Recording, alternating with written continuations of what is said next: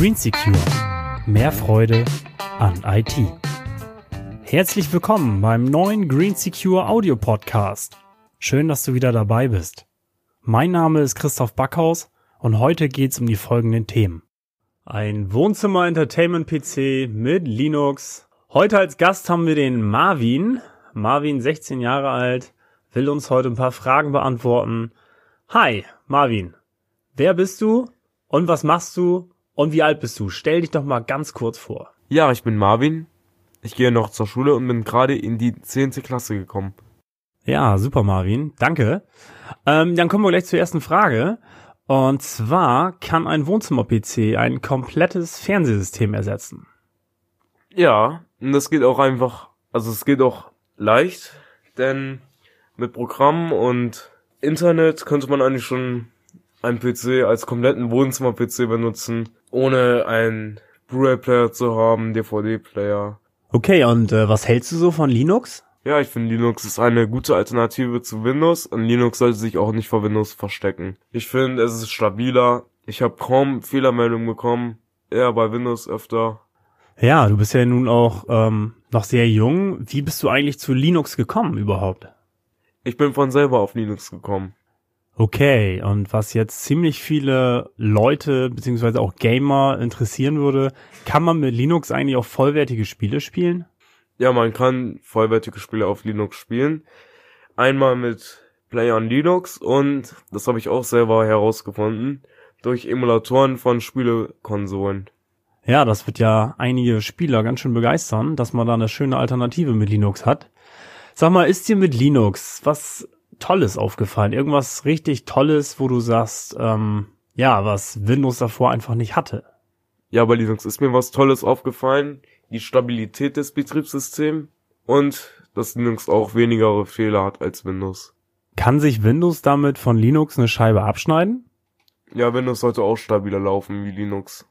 Ja, und natürlich nicht zu vergessen das äh, absolut grandiose Sicherheitssystem, die Sicherheitsstruktur, die Linux im Gegensatz zu Windows bietet ähm, hat da ja auch alleine gegen Viren, Würmer und Trojaner einen riesigen Vorteil. Ja, das ist natürlich richtig toll, ne? Kann man trotz Linux auch ähm, Windows-Programme ausführen und wenn ja, was muss man eigentlich dafür tun?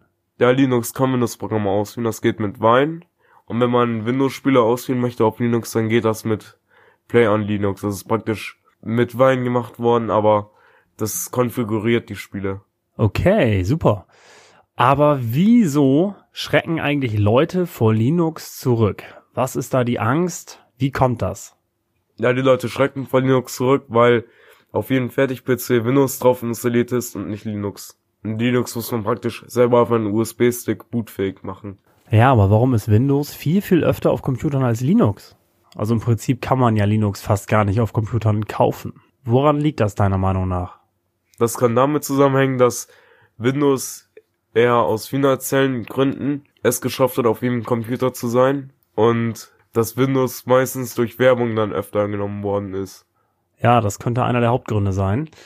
Ja, und jetzt hast du so viel Ahnung von Computern, spielst da viel mit rum und ähm, ja, wie sieht das bei dir in der Zukunft aus? Möchtest du später mal beruflich mit Computern arbeiten, damit zu tun haben, tagtäglich?